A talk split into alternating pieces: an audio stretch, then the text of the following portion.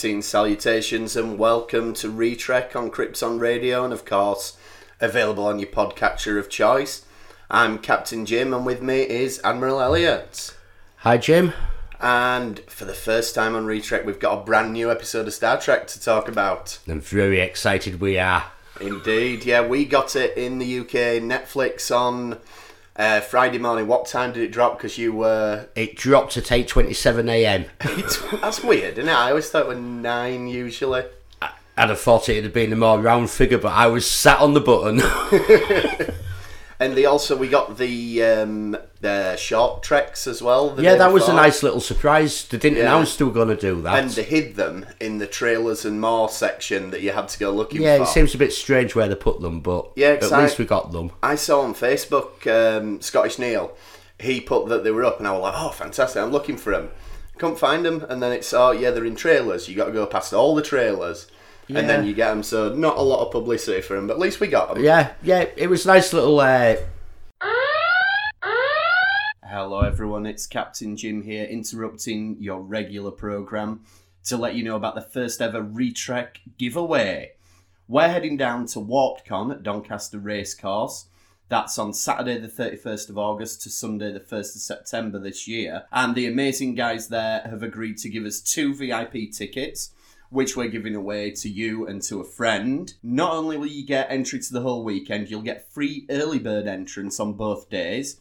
You'll get to use the VIP private bar. You'll also get entry to the after party, and you'll get a limited edition WarpedCon t-shirt. The guests there, it's already an incredible lineup. There's Sylvester McCoy and Sophie Aldred from Doctor Who. There's Game of Thrones actors Ross Mullan and Miltos Yerolemou. And there are two crew members from the Star Trek series. Now, if you want to win these tickets, all you have to do is find out the names of those two cast members. They could be from any of the different Star Trek shows, but there's definitely two of them there. And if you tell us who they are, you'll win these tickets. We'll draw the names out of a hat on next week's show, so you've got until midday Tuesday next week to get your entries off to us. The way you enter the competition, you can direct messages on Twitter at RetrekPod. You can send us a direct message on Facebook if you look for our Facebook group, search for Retrek on Facebook, or you can drop us an email. It's retrekpod at gmail.com. We're looking forward to this event. We really hope to see some of you guys there. So let us know what the answer is. Which two Star Trek guests will be appearing at WarpedCon? I will now hand back over to your regularly scheduled programming. surprised before we actually got to see the Yeah, new series. the full. Well, well, and- first episode. yeah, I've noticed a lot of people seem a bit confused, thinking, well, they were all going to drop at once, and Well, there shouldn't be because it didn't do it that last season, and it's nice that it does it this way because we get to chat about it and well, think exactly, about we, it. we get a podcast out of it. So if they'd all gone, well, I suppose we could record like 13 hours back to back, but we'd be a bit tired. yeah, and but I'd have watched the whole thing by now. That's it, you'd, you'd have had. Instead, I've got 13, 14 weeks of fun to come. Exactly, and we can get on to the fan theories and all this stuff. So, for now that we're dealing with new episodes, we're going to take a bit of a format where we're going to sort of work our way through the episode, pick up on the points we want to talk about as we go through, and then if we've missed anything, we can always loop back to it. So, Discovery Season 2, Episode 1, titled Brother, and this was written by Ted Sullivan, Gretchen J. Berg, and Aaron Harberts um, which if anyone who watched the After Trek show, which they seem to have scrapped this time round, Yeah, it's gone to Facebook Live. yeah. Uh, I don't think a lot of people actually followed after Trek. maybe not, no, but I, I quite enjoyed it. I liked that you got a little clip of the upcoming, Yeah, and I liked when they had Jason Isaacs on there lying about his character and everything. But um, yeah, so the Gretchen J. Berg and Aaron Harberts uh, appeared on that quite often. They were the showrunners. And I say were because I think they got fired after two episodes of this season. Um, so this might be one of their last kind of contributions to the show, which is bit of a shame. it Um, is if this is what they were writing, because this has been. I think it's more to do with the money they were spending, but well, I could also see that. Yeah. This looks like a very, very expensive piece of TV. And it's directed by Alex Kurtzman, who pretty much is the guy at the moment for Star Trek. He's the one who's got this massive big deal to oversee everything and produce all these different shows. And Well, he's also a lifelong Trekkie, which is nice. Yep. They've put a fan in charge of the franchise. absolutely, and he worked on the Kelvin films, Yeah, um, which I know are divisive, but I really like the Kelvin. Films. I enjoyed films. them. So I, you know, I'm I'm happy with him where he is being in charge of it. And yeah, so he's directing this one, and he's gonna, I believe, take over as showrunner later on. But jumping into the episode itself, then we got a nice recap at the start. Uh, that's included on Netflix. I don't know if it was on CBS All Access in the states, but Uh, I'm in quite a few forums and listening to people from America. It was all in the same. Yeah. Everyone got exactly the same. and that was good because it it, it covered the salient points, brought us back up to speed. Yeah, And- it wasn't dragged out either. It was very quick. It was Yeah, it, it didn't sort of dwell on the stuff we didn't. It gave you everything you needed to know for this one, I think. And also, we got to see that awesome bit from the finale of the Enterprise and everything. But um, instead of picking up right from there, we started off with it was, was it footage from an actual space flight or something? The black and white footage we start with. yeah. It's um, from the Cassini probe, Right. launched in 1990, 1997. That its final mission was actually its last broadcast was one week before the debut of episode one of season one Oh, well, of that- Discovery. so that works out It is actually then. it's real NASA footage that they've Yeah. used. Well, that's good, and it adds a a sense of authenticity to it. And we got uh, Burnham saying "Space, the final frontier." I thought she was going to go into the whole thing. I did, but then I was like, "Well, wait a minute. She can't say the Enterprise, so she's Yeah. going to say Discovery." But um, Well, I think the whole saying should belong to Enterprise. I think that's shows. the thing. But it was a nice sort of wink and giving a Yeah, it was. It- There's a lot of these nice winks throughout this episode. absolutely, and it it sort of reinforces her as the main character more that she gets to deliver that kind of line, and that sort of morphed into a more modern sequence, and then we go into a flashback where we see. Presumably the first time that Michael's introduced to Amanda, at least. Yeah, it looked like that was the first time Sarek brought her home. He sort of turns up randomly with a kid. Yeah, yeah. Look what I brought home, honey. Yeah. I brought a cake that I found. He's doing this. He did this with Sybok. He's done it with. well, he obviously just likes collecting kids. yeah, he likes bringing him in. But I, I, what did you think to the um, like the Vulcan home, um, I thought it was, aesthetic and everything? I thought it was uh, quite well done because you wouldn't expect lots of clutter in a Vulcan home. They're very, No, but there was just a few personal items placed around. yeah, I don't know if you noticed, but Spock had a Stargate. I didn't see how the start. Yes. And Spock has a Stargate toy. fair enough. Maybe that's the because there's no Star Trek in the Star Trek universe. Maybe Stargate's maybe that, maybe the, that's what he watches. the franchise. uh, I noticed he had a 3D chess set. Yeah, which was quite nice. Is obvious, and that comes back later on in the episode. Um, but yeah, I liked it. I liked that it was very Spartan, but it had a sort of clean look. but it also still looked like a home. Yeah, you imagine that's probably Amanda's touch there. Possibly, yeah, but And I, I liked sort of Spock's little uh, drawing thing that he drew a big dragon Yeah. thing. yeah, I don't like it, so I'll quickly uh, whip up a hologram. Yeah, bit, bit of an attitude from Spock. I mean, well, what we've got to bear in mind is half human, half Vulcan, and his two halves at that age will have been fighting against each other. Yeah, he won't have learnt to control his his emotion and whatnot. And I can imagine Spock, even at that age, is probably picking up on the fact that Sarek has issues about him being half human, yeah, and vice versa. And then uh, the fact that they bring a fully human child into the family, you can imagine there's a lot of sort of jealousy going on. Maybe Michael sort of is a mirror to the side of him that he feels possibly. he feels causes. But we've also seen in, we've also seen it was in the Kelvin universe, and I'm going to take that as being true. That um, Spock was picked on by other Vulcan child children Yeah. at that that age Yeah, yeah, for absolutely. human imagine. side. So he's maybe very resentful of Michael being human. That would make a lot of sense, and I think that's something that we're going to really delve into in this episode, uh, in this season, rather, is the relationship between Michael and Spock. There's a few hints dropped later on, But we we so we have that scene, and I like the fact that when you first see Spock, there's a faint hint in the soundtrack of the Star Trek fanfare, Yeah. and they do that a couple of times in this episode, which is The, pretty cool. the music is very good throughout the whole episode. really good. rea- it looks like they've really gone back and listened to what the fans Yeah. have said and have thought about it. And yeah, we can do this and make the music part of the show. Definitely, there's a lot of. I think you know we will cover it as we come to them, but there are a lot of bits where it feels like they have responded to some of the fan criticism. Um, and we jump back to the present then, and we pick up right where we left off with Discovery.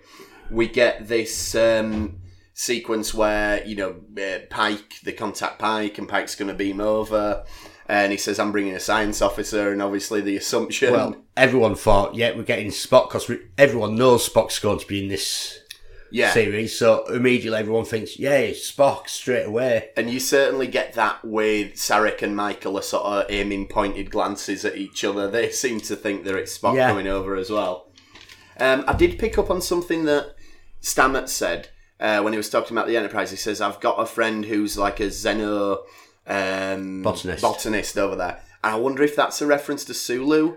Um, he, well- wasn't he a botanist when we first meet him?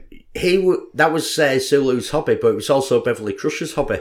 Very true. I don't So, think I Beverly think- would have been there at this No, time. but I think it's I think it's just one of them little Easter eggs they've put in as a nod to the other shows. Yeah, I know, but I wondered, you know, maybe Sulu is on the Enterprise at this stage. Just you know, obviously he's not Yeah. a bridge officer. We don't see him in the cage. it's possible. but- so I, I, I wondered if that was is what you meant to take Yeah. from it. But Yeah, um, I'm not sure how old Sulu was in the no, probably original yeah, series. it probably wouldn't have been there ten years before. You're right.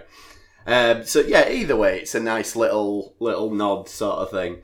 And then we get the redesigned uh, credit sequence, which there's a couple of extra bits and bobs in there. Did you notice um, the what's very clearly Captain Kirk slash Captain Pike's captain's chair in the Yeah, credits? yeah. I thought yeah, there's quite a few like little changes they've made. yeah. and- And there's the uh, what they're calling the Red Angel. yeah. or the- we're the not sure what that's going to be yet. Yeah, that's going to be the mystery for the season. But there were a couple of bits, and I also Well, is it going to be the mystery for the season, or have we all just been led down the? That's a very good point. Actually, it could all be resolved next episode.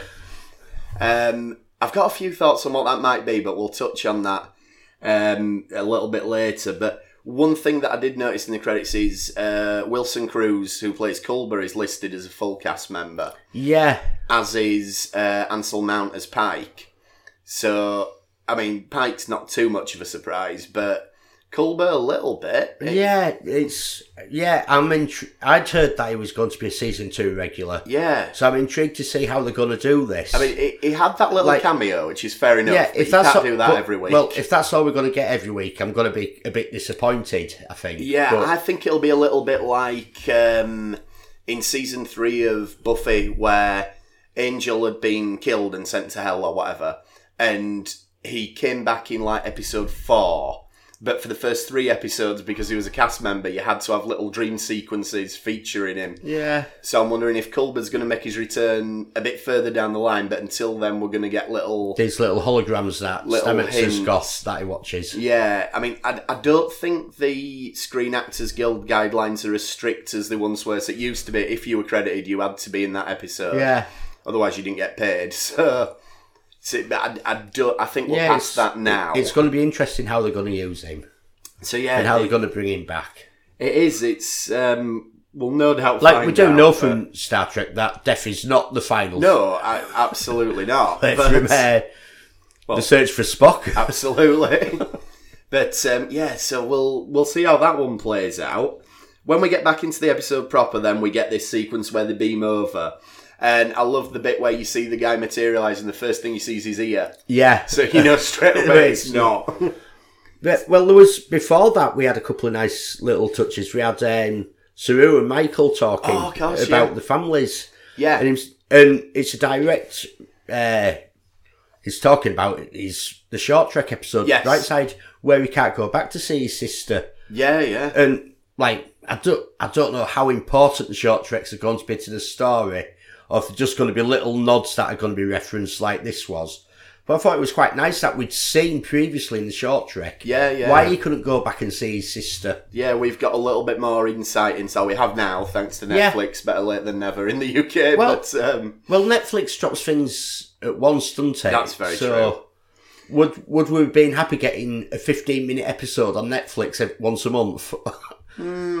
maybe it doesn't work with the Netflix formula. I, I think it was that we thought we were never going to get them. That was the problem. Well, I think that's why it's been a nice surprise. Yeah, that's true. I'll stop harping on about Netflix and the delayed releases. But um, yeah, there was also a bit where like um, Saru says, "Oh, I'm sensing uh, something from you about seeing Spock," and she says, "Oh, it's you know, it's just because I've got a mission to do." Yeah, and I he mean- sort of smelled her, and he, He goes, goes, "Mm." "Mm, "Yeah." I like that because it's showing like there's the, there's Well- this banter between the people that's built Yeah. up now. yeah, it's showing that the crew has a relationship together, Yeah, and also they put starting to put a little bit of humour into it in Yeah. places. Uh, There's like with the guy in the turbo lift, which Oh, happens well. quite soon. But what did you think to the interpretation of the TOS uniforms? um, I like it.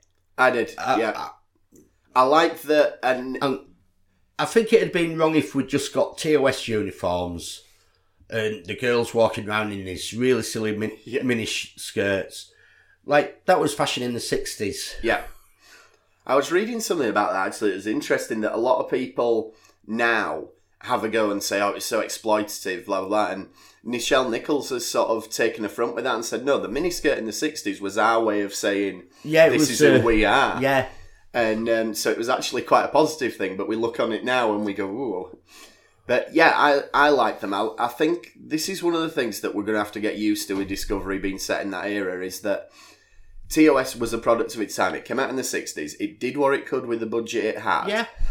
but It, to, be- TOS at the time was groundbreaking. absolutely, and But we're but- 50 years on. we're 50 years on, and not only that, but uh, the technology's come on that far. Like now, things are made in 4K, and those uniforms do not hold up to that. No. You know, and so they've, they've got to modernise them, otherwise they just Yeah. look ludicrous. Yeah, I thought they looked great, the new uniforms. I did. I want one.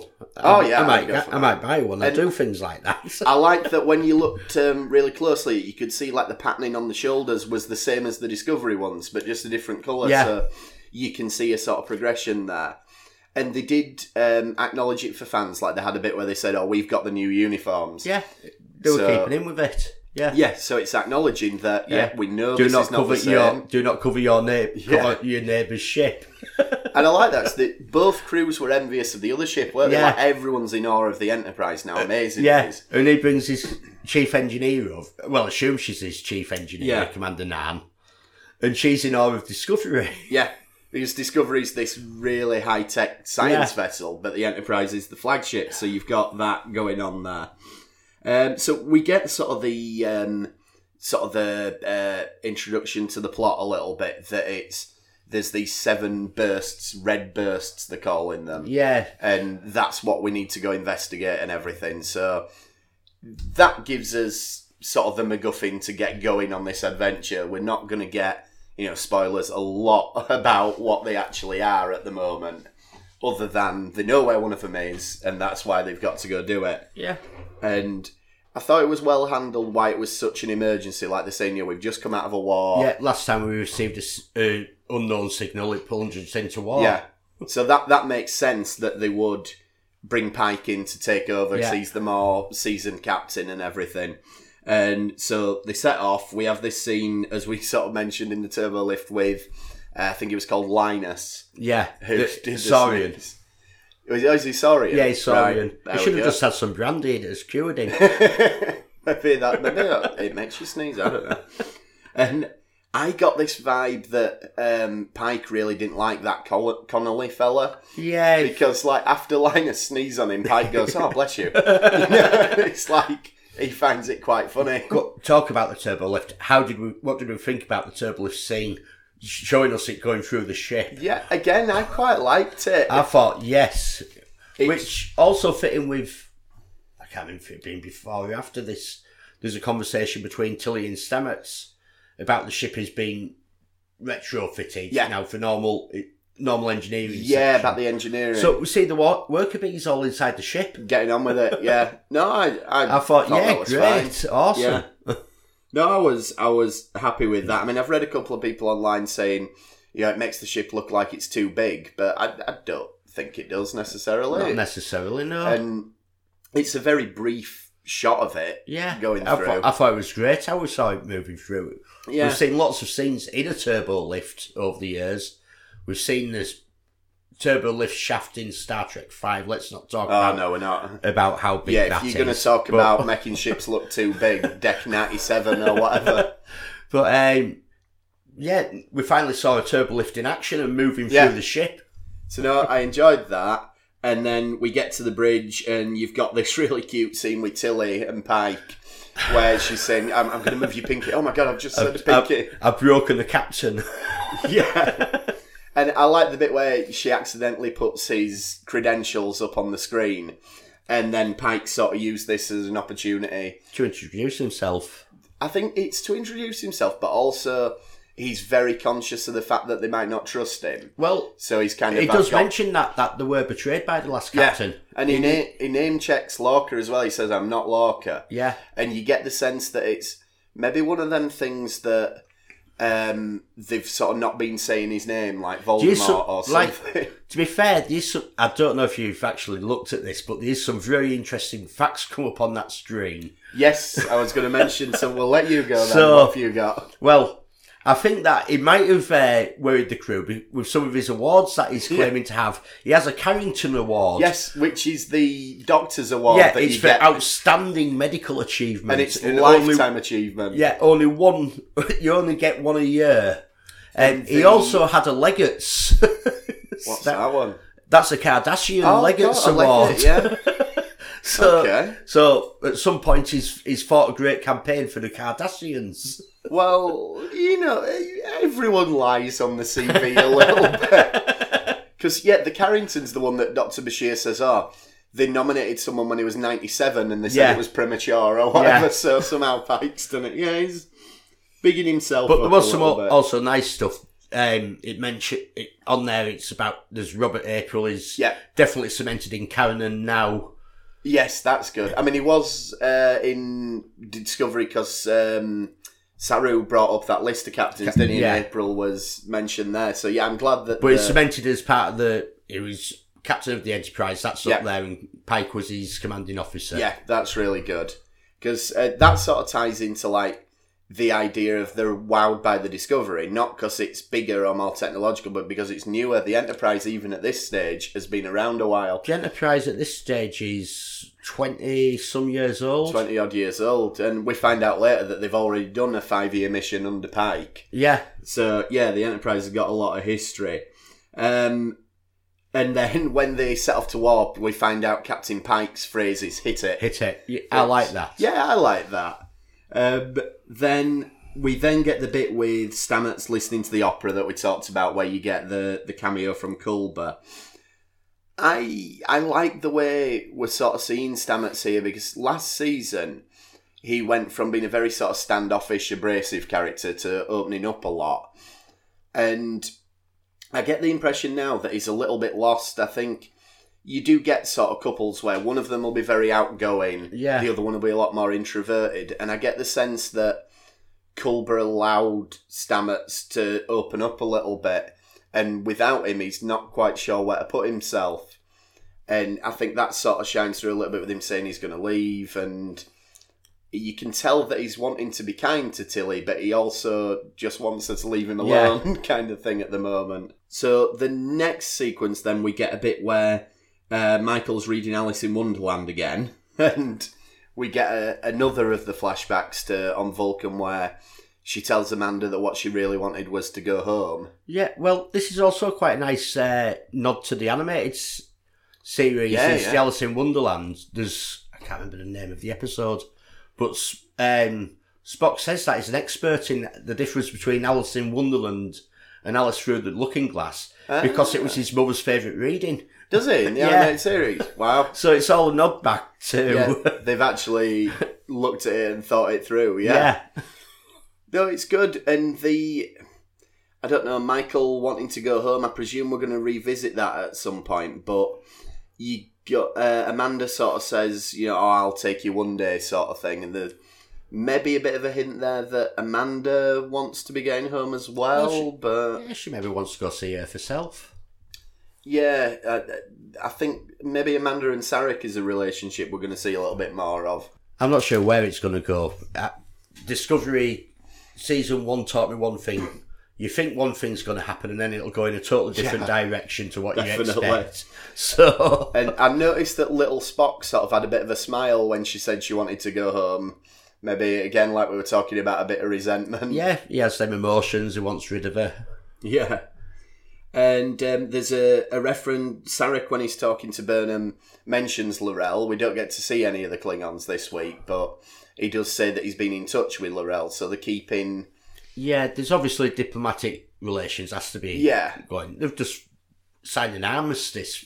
They have Yeah, to be. I got the sense with this one, more time seems to have elapsed than maybe I thought at the end of season one.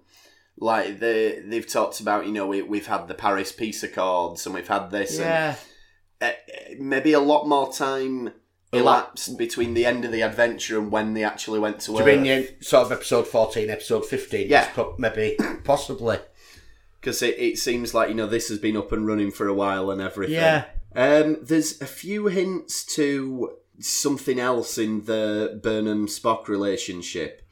Um, like she says it was my fault that we don't talk to each other, and Sarek says he never fully accepted you and stuff. And I, I do think this is just dropping seeds for us to look at a lot later. Yeah, on. I think there's going to be a lot about their but relationship. we've and- got to. You need to speculate on what's going to happen. Like they're, they're talking about um, empathy was the main thing Yeah. that he wanted Spock to learn. So I'm wondering if somehow through Burnham Spock had some sort of emotional outburst or something, or he got too human, or uh, I'm I'm very curious to find Yeah. out. Anyway, when they set off on the mission, then they have this great scene where uh, Pike does a roll call of the bridge. Oh, it was so nice, wasn't it? We finally got to introduced to the bridge crew. Yeah, because they've been there, Yeah, and but I think prior to this episode, Detmer's probably the only one that I could have named. yeah, yeah. They hadn't gone. It was nice how they went round and Yeah, and he says rank's not important. I don't care. But the uh, is it the the robot lady, um, Airiam? I think she's called. yeah, She still says Lieutenant Commander Airiam. yeah, She's not having any of it. She's like, you need to know what my rank was. But yeah, I like that. I like. I want to learn more about Airiam because it's one of them characters that she looks interesting. Yeah, she It's- looks like there should be a backstory. Yeah, and it's one. It shows how sort of different it is uh, to like Next Gen, for example. Like in the pilot episode of Next Gen, you get Geordi, and we get explained what his visor is, and we get data, and we find out exactly what the crack Yeah. is with him. Uh, Discovery's sort of refusing to do that. It's it's giving us information as and when it comes about Yeah. organically, rather than going forced down our. But but yeah, I like the fact that we got to have this roll call for the audience Yeah, it was nice. as well it as the crew.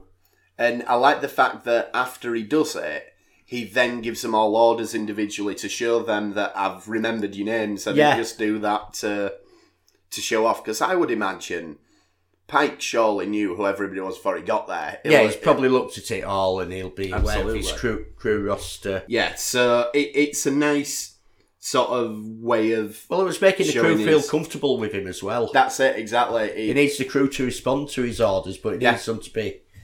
And he's doing it. He's winning them over really Yeah. quickly, and he's showing he can be trusted and everything. So the the discovery sets off, and we set off towards. Well, it turns out to be uh, in the middle of a big asteroid belt and everything. Oh, not an asteroid belt, rather, but I suppose an asteroid field. What's the right term? But It's just a debris field, isn't it? Debris Something field. breaking up. But that leads to this awesome action sequence with the uh, science pods that we Yeah. I like that. Was a great sequence. I'm not too sure about the launch. It looked like the launch tube was too long. Yeah, the launch tube was a little bit weird. They all came from a different direction. Yeah. and- yeah. It looked like the inside of the Borg ship from First yeah, it was very. uh, I liked though that the the shuttle bay, sort of the floor moved down, Yeah, like a Roman Colosseum, and then they were off. And I liked again to sort of maybe to offset a little bit of people complaining, like, why has Discovery got these things? They made a point of saying these have been developed recently for a specific mission. Yeah, So if anybody complains, they can say, well, look, in the reason the Enterprise didn't have them is because Discovery made them specifically to do this one thing, and that's that. So that then leads to this excellent action sequence, and you get bits. You know, it, it serves to sort of reinforce a bit of a bond between Pike and Burnham now. yeah. It, it creates a trust between them. Yeah, Uh, we got rid of uh, the guy Connolly. who's Connolly. Like, It, it wasn't a great It wasn't a great I don't loss. even think Pike were that well, bothered. they didn't seem bothered when they got down to the asteroid. No, he's not mentioned again. He does say, "Oh, I've lost one man today. I don't Yeah. want to lose any more." But yeah, I don't think anybody's losing any sleep. Yeah, The cool thing though was because he said to Commander Nhan earlier on, "Get your red shirt into this pod," but then it's the blue shirt that actually doesn't Well- make it. to be fair, it's also the blue shirts that are the first ones to die in um, TOS. Yeah, that's a fair point. There's not as many red shirts died yeah, as we thought. Yeah, it's uh, everyone says the red shirts. It's actually a fallacy if you look at Yeah. how many. But uh, either way, the blue shirt doesn't make it this Yeah. time. And um, so they end up down on the the, the asteroid. There's like a, an atmosphere and everything. And I missed it the first time round, but Tilly does ask Michael to pick up a sample, doesn't she? Yeah, she'd asked her 'cause previously. the first time through, I'd forgotten about that completely. With yeah, she'd asked her before they went down. Yeah, There's another nice part when they are going down to the asteroid, when the computers can't control it because of all Yeah. the gravitational. And uh, Burnham says, "Go to manual." And you have Commander Nhan. You mean manual, manual? Oh, yeah. like they're not used to doing things. No, that's at least it want manual like Commander Riker manual, and you get the. Ah, a joystick. yeah. I like the bit as well where Burnham sort of says to Pike, she says, "Don't worry, we've got you." Yeah. And then she turns to the other one and goes, "We have got him, haven't we, ladies?" yeah.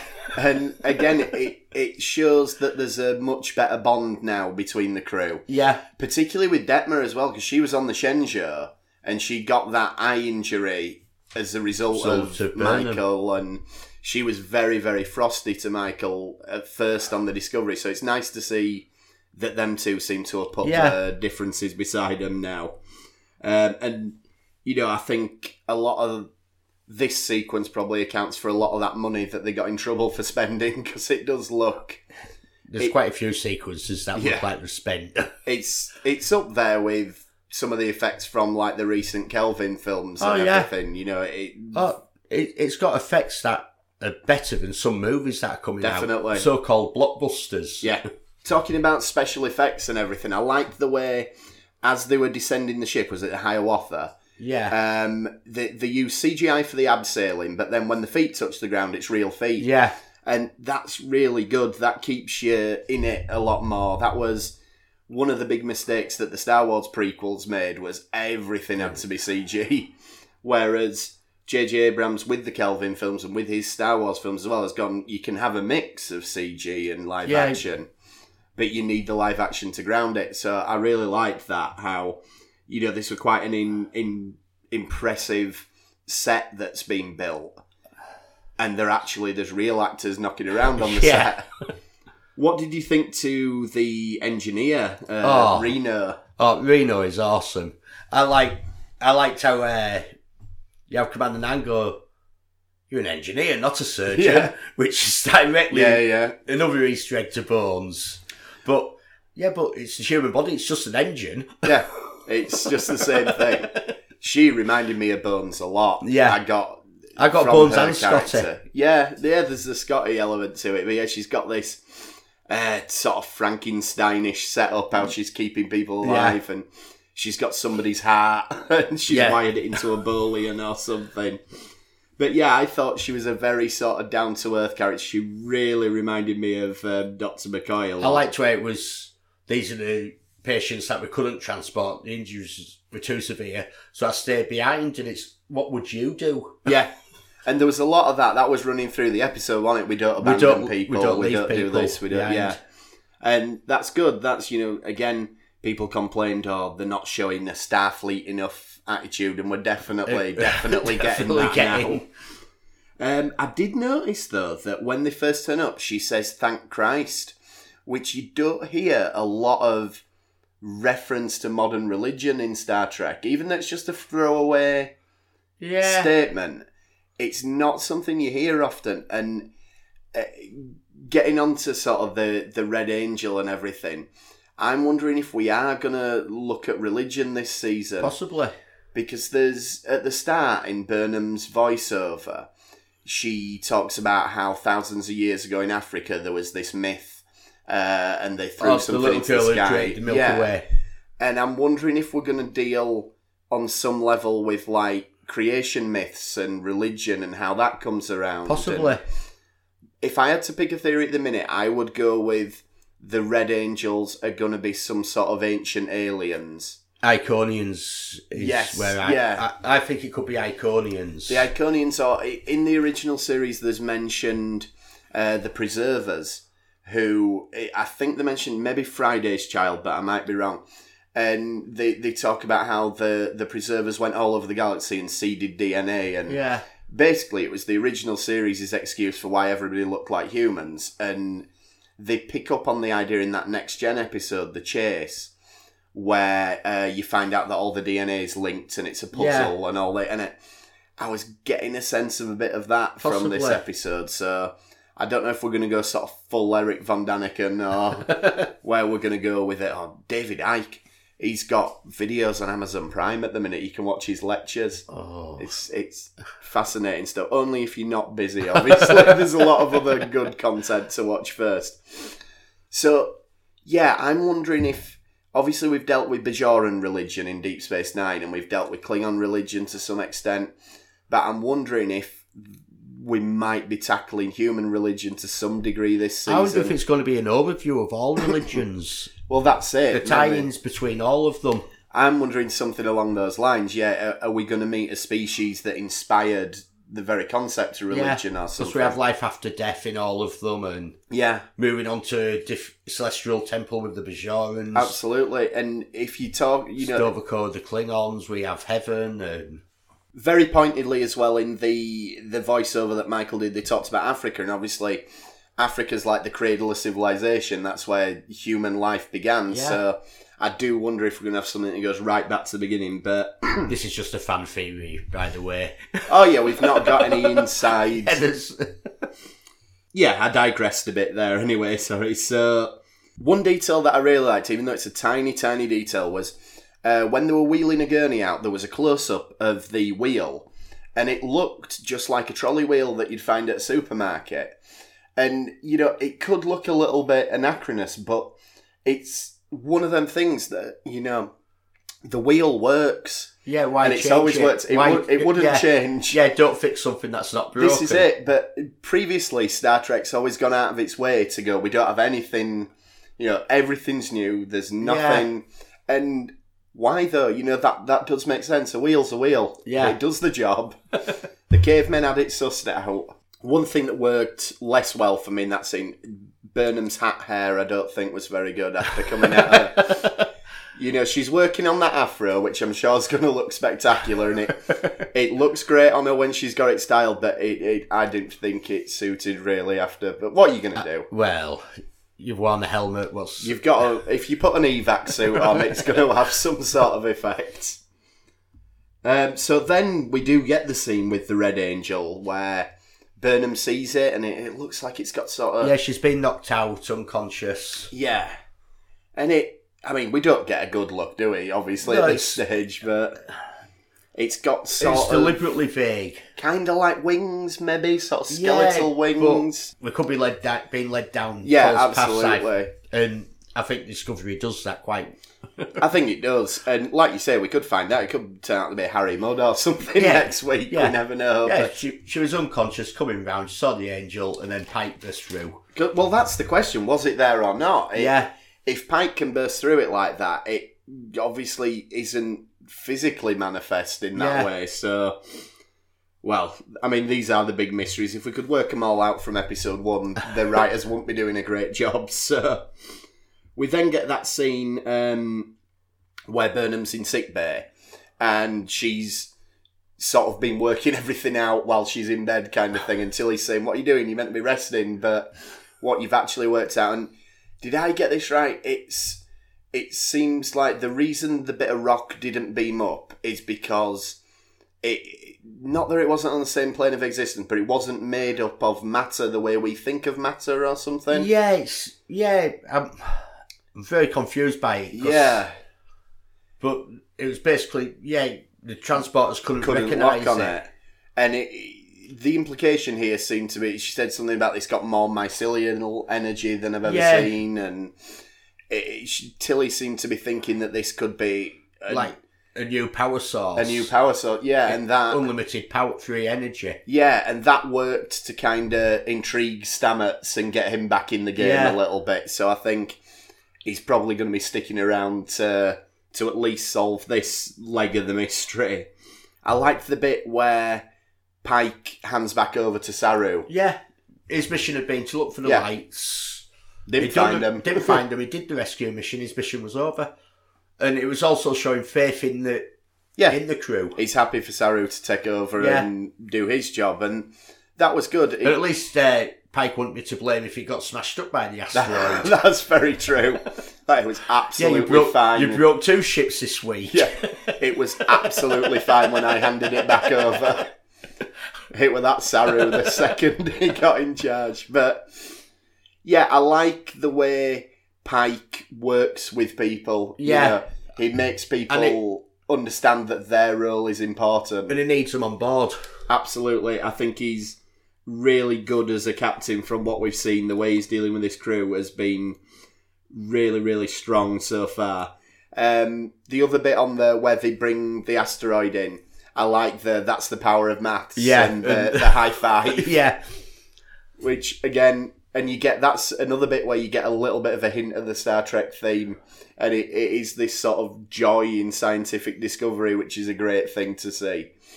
Um, it does feel to me that was much more. I mean, it is a subplot, obviously, but it, the first time through, I was a little bit confused as to what were going on with Stamets and Tilly, mainly because you're so focused on Spock and Burnham yeah. There's and the Angel and all this, and then you're like, wait a minute, what what were them guys doing?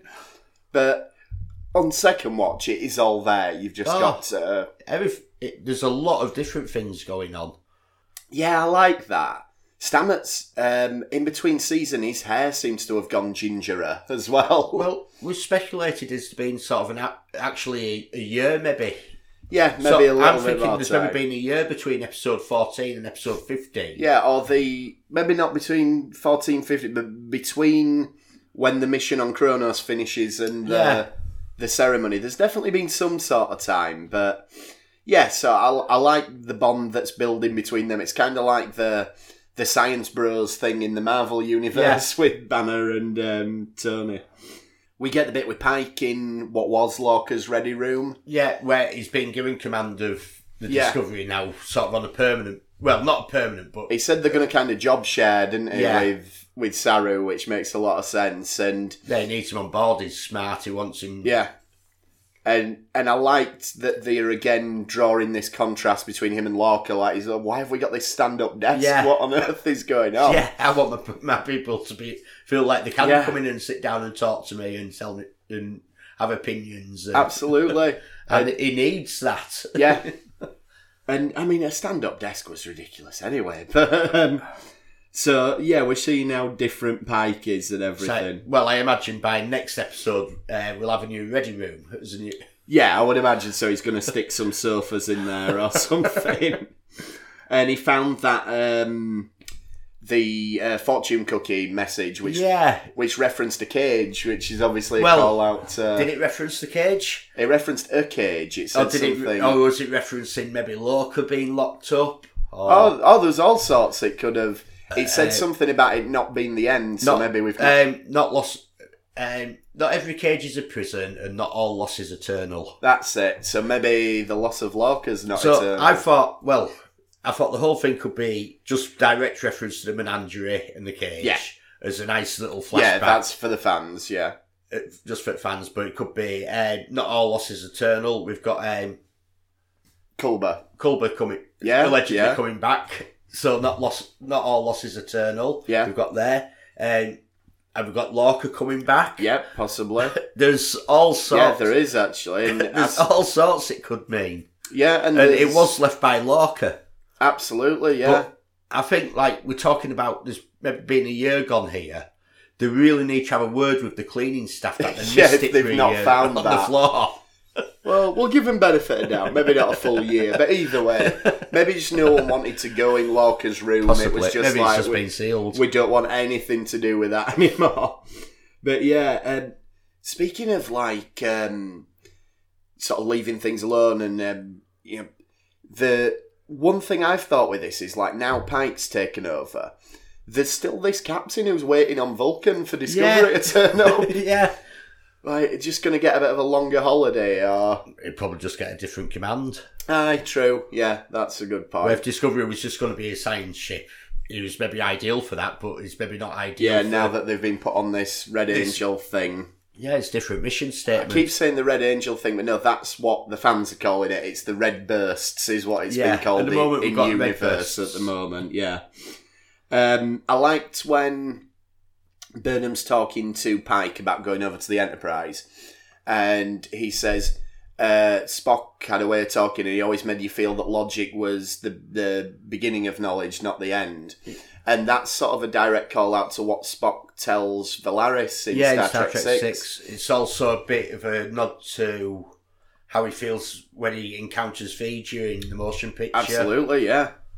So it, it's definitely giving us. We've not seen Spock, but everything we're hearing about him and everything, he's definitely the character that we're familiar Yeah, with. is it maybe too early in Spock's timeline for him to to have got to to- that to level, I don't that know. is- Or maybe it's a case of that's sort of always been in Spock, and other people can see it. yeah, You know, Pike just knows him very well and can maybe see what Spock himself's not quite yeah, got to yet. I don't know.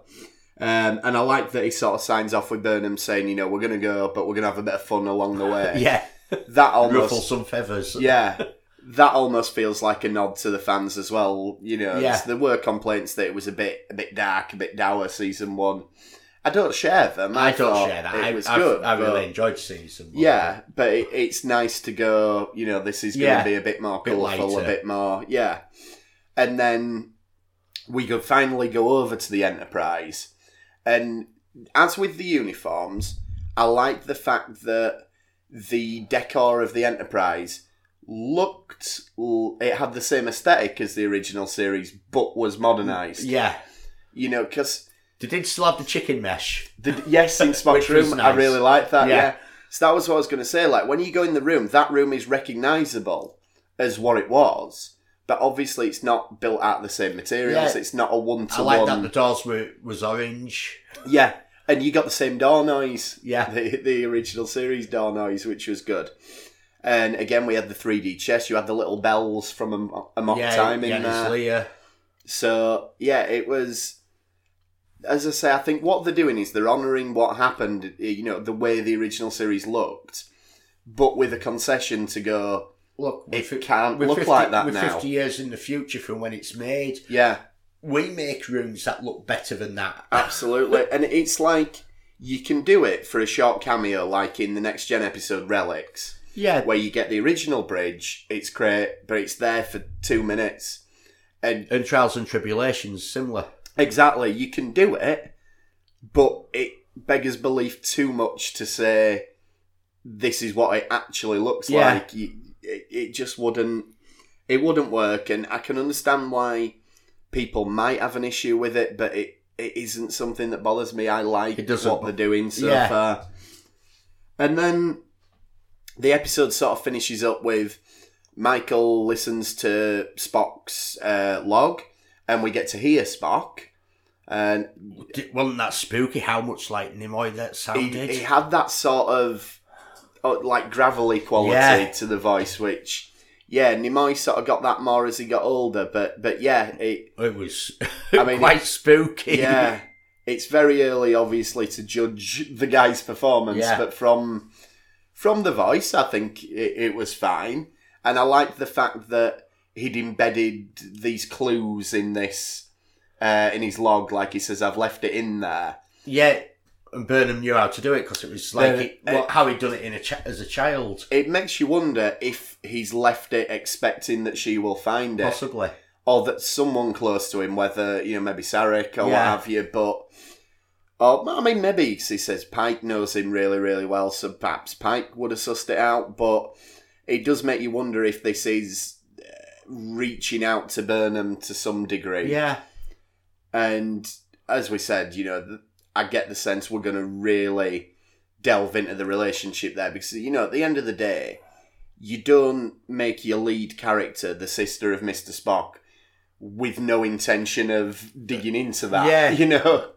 yeah. To, there's got to be a lot to it, hasn't there? Yeah, definitely. And I, I hope we're And there wasn't there wasn't much of that in season one, which I No. have no problem with. But uh, because I expect Discovery to go on for a lot of Yeah, years, but you, it does have to be addressed. Definitely, and it's good we're de- you know we we're being promised that that will be dealt with, and Yeah. I've no reason to think that it won't. Um, so that brings us to the end of the episode. Then, anything else that we didn't cover as we went through? Anything that jumped? I mean, there's tons and tons, but Um, we didn't get an F bomb, but we got an S bomb. we did. yeah, that's true.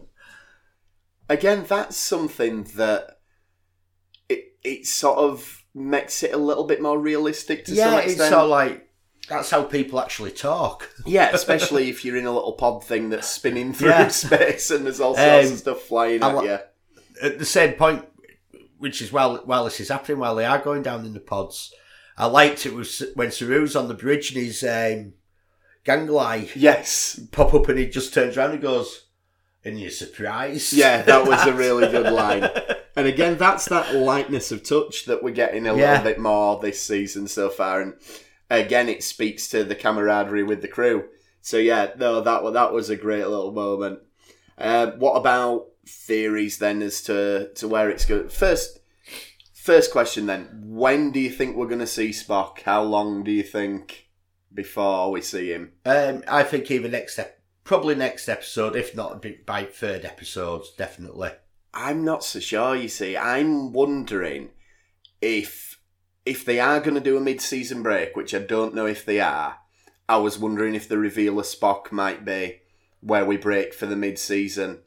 But having said that, in Discovery season one, they were very quick to answer questions. Like you had the bit uh, where you, one episode finished with Lorca revealing that he had the tardigrade locked up in this room and you thought, oh, you know, this is going to be a big plot line. Michael finding out he's got this secret room and breaking in, and then the first scene next week was him going, oh, this is my lab, come in.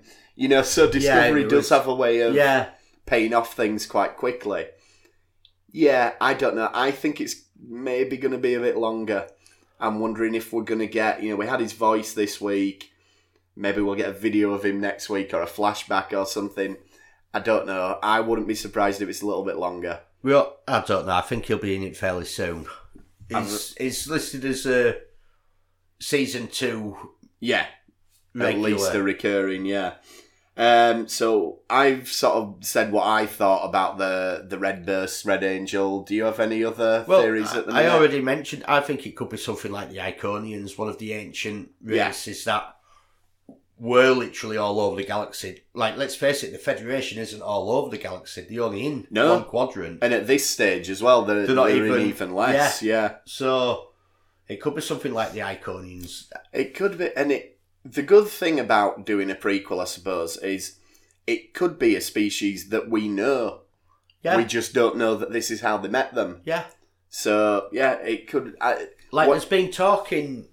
It was said in the animated series quite a lot. A lot of the Federation technology comes from discovering ancient Iconian artifacts. yeah, yeah. So Yeah, the Iconians, they've only been. Have we seen them sort of twice? Maybe there was a next gen and there was a DS9. yeah, I don't think we've actually really seen them. No, oh, we've not seen them, seen them, but I mean, we've Yeah. we've seen the gateways. I think yeah, we've twice. seen the gateways, and I know there's a big series of novels that deals with the gateways a lot. but, But, there's not there's but not a lot that's that'd actual canon. That'd be interesting, right? Well, you heard it here first. I wait. Elliot's going with Iconians. I'm going with Eric von Daniken. Uh, Ancient Aliens. We'll We'll see where we stand on this next week once we've had the next episode. This has been Retrek on Krypton Radio and, of course, available on your podcatcher of choice. If you want to get in touch, we're on Twitter at RetrekPod and we're also on Gmail, retrekpod at gmail.com, or you can look us up on Facebook, just search for the Retrek group, and you're more than welcome to join. Thank you for trekking with us this week. We will see you next time for the Retrek.